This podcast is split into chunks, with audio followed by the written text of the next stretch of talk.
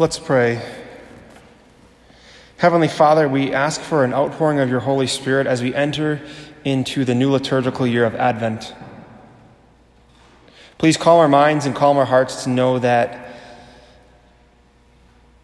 everything that the Father has done for us points to Jesus. And Jesus is everything that we need. He is a ticket to all freedom, all peace, and all harmony of life.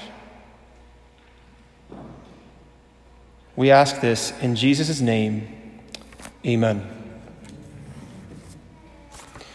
So, this past week, um, on Wednesday, which I do every Wednesday morning, is I meet with the Exodus 90 group. So, there's a group of about seven men. Some meet in the evening and some meet in the morning. Actually, it's about nine men.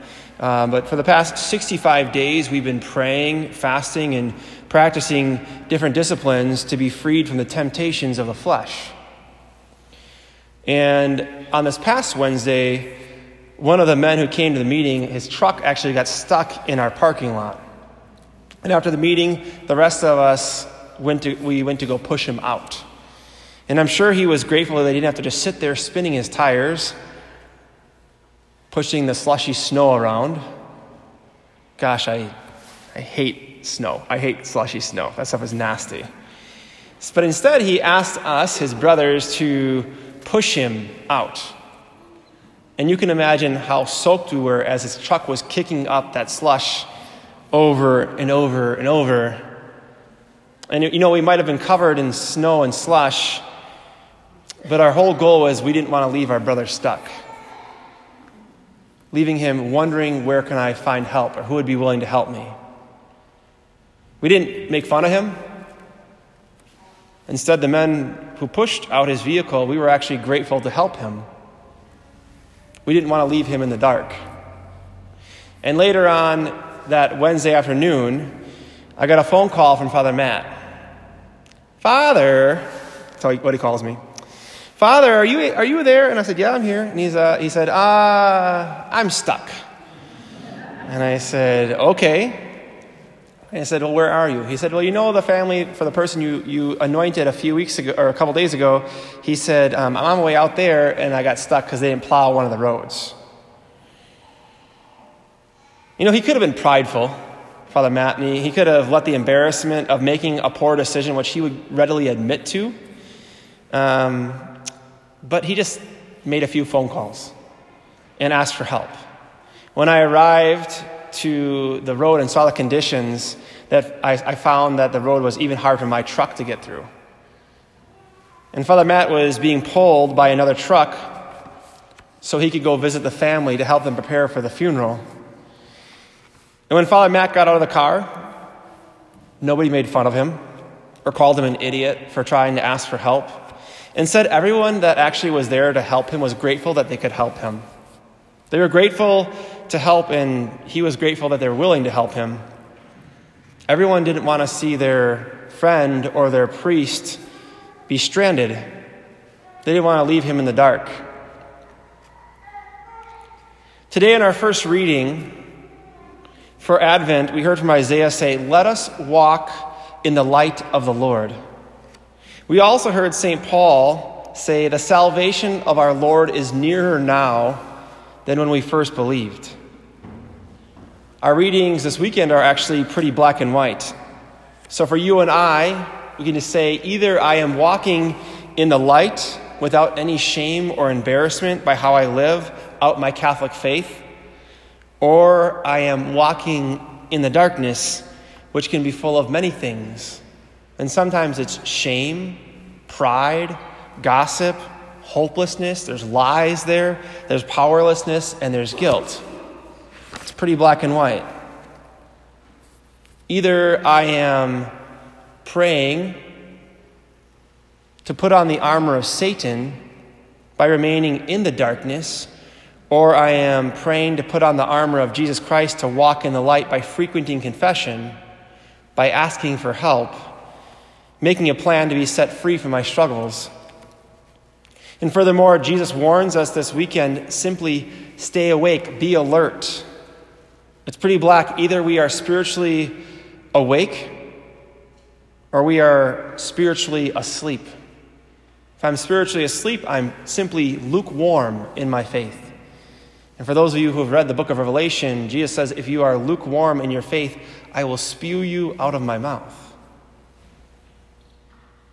But if I'm on fire with Jesus, that light goes everywhere that I go. And this is all a part of what Satan wants you and I to do this Advent. He wants us to stay away from the light of Jesus Christ, to keep everything in the dark where Satan can keep us trapped with his lies. Yet Jesus warns us again to stay awake. St. Paul even says to us, he speaks to the heart of our struggles. He speaks to you and I today, and he says, throw off the works of darkness, put on the armor of light. He says, let us conduct ourselves properly as in the day. He says, not in orgies or drunkenness, not in promiscuity or lust.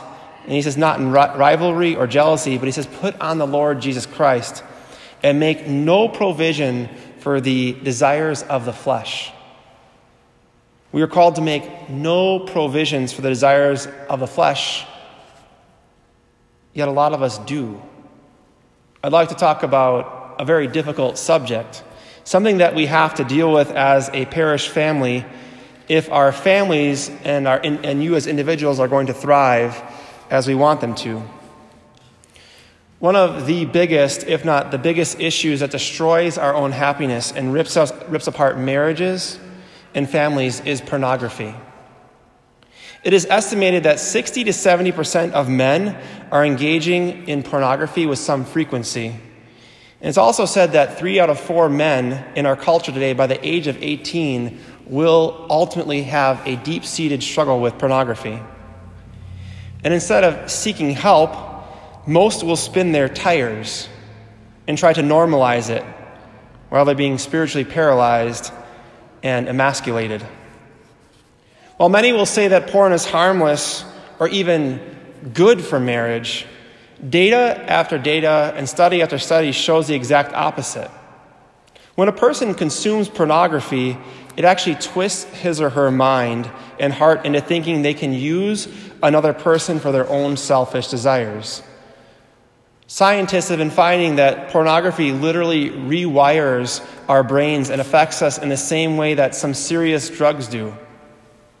And over and over, it leads to more and more deviant forms as we get bored very quickly. And studies have also showed that pornography is more addictive than heroin and meth. The negative impact on marriages is so significant and devastating Almost 60% of divorce cases involve a spouse's use of pornography. Most people in the world have seen a pornographic image, some as early as the age of three, four, and five. And slowly, the devil has kept all of us in a place of shame because we saw something that we knew that wasn't right. And we, he wants it to keep, keep that in the dark. So, really, how bad is this epidemic? And how serious should we take this? I would encourage you to imagine that anyone who has come across pornography that they have cancer. Too often people say, oh, it's not a big deal, and we treat it oh, like it's not a cultural problem. We pass it on, off and we'll say, eh, I'll do my best. But simply stated, we have to get very serious about it. So ask yourself just right now, just ask yourself, Firstly, if I was diagnosed with cancer today, what would I not do tomorrow? If I was diagnosed with cancer today, what would I not do tomorrow?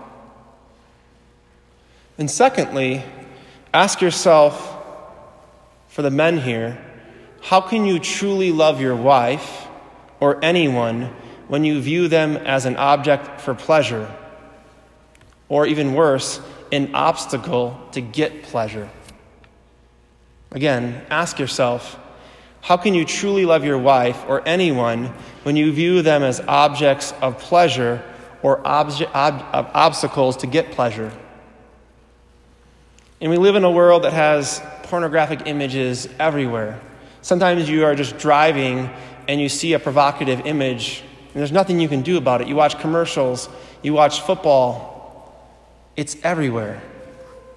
And maybe you've been spiritually spinning your tires for the past five years, 10 years, 20 years, or even 50 years, and you simply need some guidance or you just need a plan. And if you're sitting here today and you know this is an issue you are dealing with, or you need to give help to a friend who may be struggling with this issue, I want to tell you about a powerful solution that our diocese and the church is offering right now. And it's simple to know that if we don't have a plan, we don't get results. So, what is our plan? Our plan is to invite everyone here to look at a program called Strive.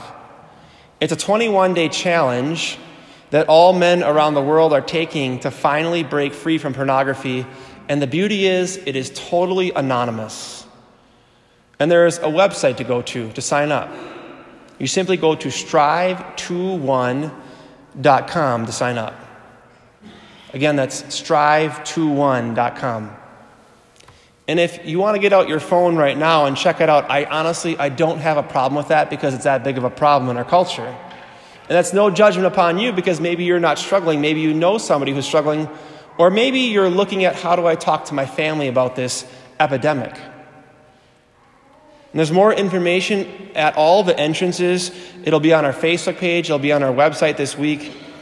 And when you ask yourself, what will I find on the website and what does a 21 day challenge include? So I'm on day 10. I'm doing this challenge too. And one thing as a priest, I'll never ask you to do anything I don't do. So in the 21 day challenge, each day there's a short video from a man named Matt Fradd who's been studying the effects of pornography for over past 20 years. And there's also a challenge each day to help you be set free from the slavery of pornography. There's also P- different PDF documents to help you be set free, to make a plan, to help you learn how the temptations work and how you react to them. And I highly recommend you to encourage to take up the challenge. Men from all over the world are in there right now. They're in the battle zone. And the results are actually very, very positive. People seeing a positive impact on their own health, their happiness, and that even seeing improvement in their marriages, family life, and even in their parish community.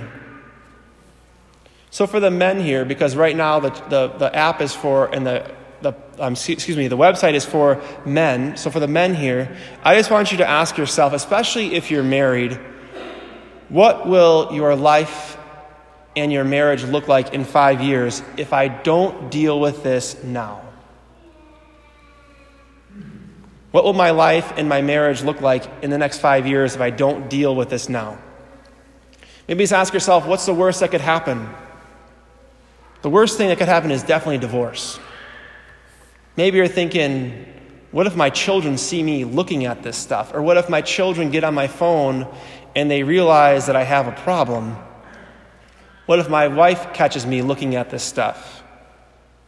Do I want to be despised by my family? And men, your wife and your children need you to be a man who is willing to open his heart to becoming who God is calling you to be. And the church needs everyone to open their hearts to become the man or woman God is calling you to be. And simply stated, there should not be any guilt in dealing with this issue and taking it as serious as being diagnosed with cancer.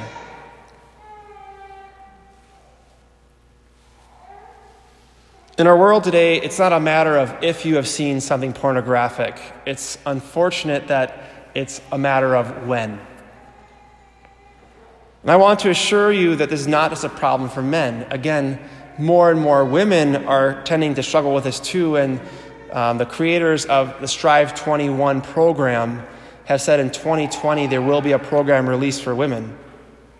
And my hope is that you actually feel tremendous hope with the light of Jesus Christ and the power of the sacramental life of the church that you can indeed overcome this sickness. And please, again, visit our parish website, look at the Facebook page, look at the bulletin boards, look at the handouts. And again, this program is free. There was a, do- a person who donated hundreds of thousands of dollars to pay for this for a lot of people. Instead of being $50, it's free and it's anonymous. It's a time for a lot of us to simply just make a decision today by bringing this struggle to the light. And this Advent, I assure you, this Advent will be one of the most this will be one of the most significant decisions you've ever made for yourself and for your family and for our parish community. And one of our biggest cheerleaders to know the power of the light of Jesus Christ is Our Lady. On the back cover of your Heritage Missal, there is a prayer called the Memorare. So please, if you could open or op- take out your Heritage Missal and go to the back cover. I want to ask you to join me in praying to Our Lady to help anyone here who may be struggling with porn- pornography so they don't have to live in shame anymore. To help them make a decision to no longer spin their tires with this spiritual cancer.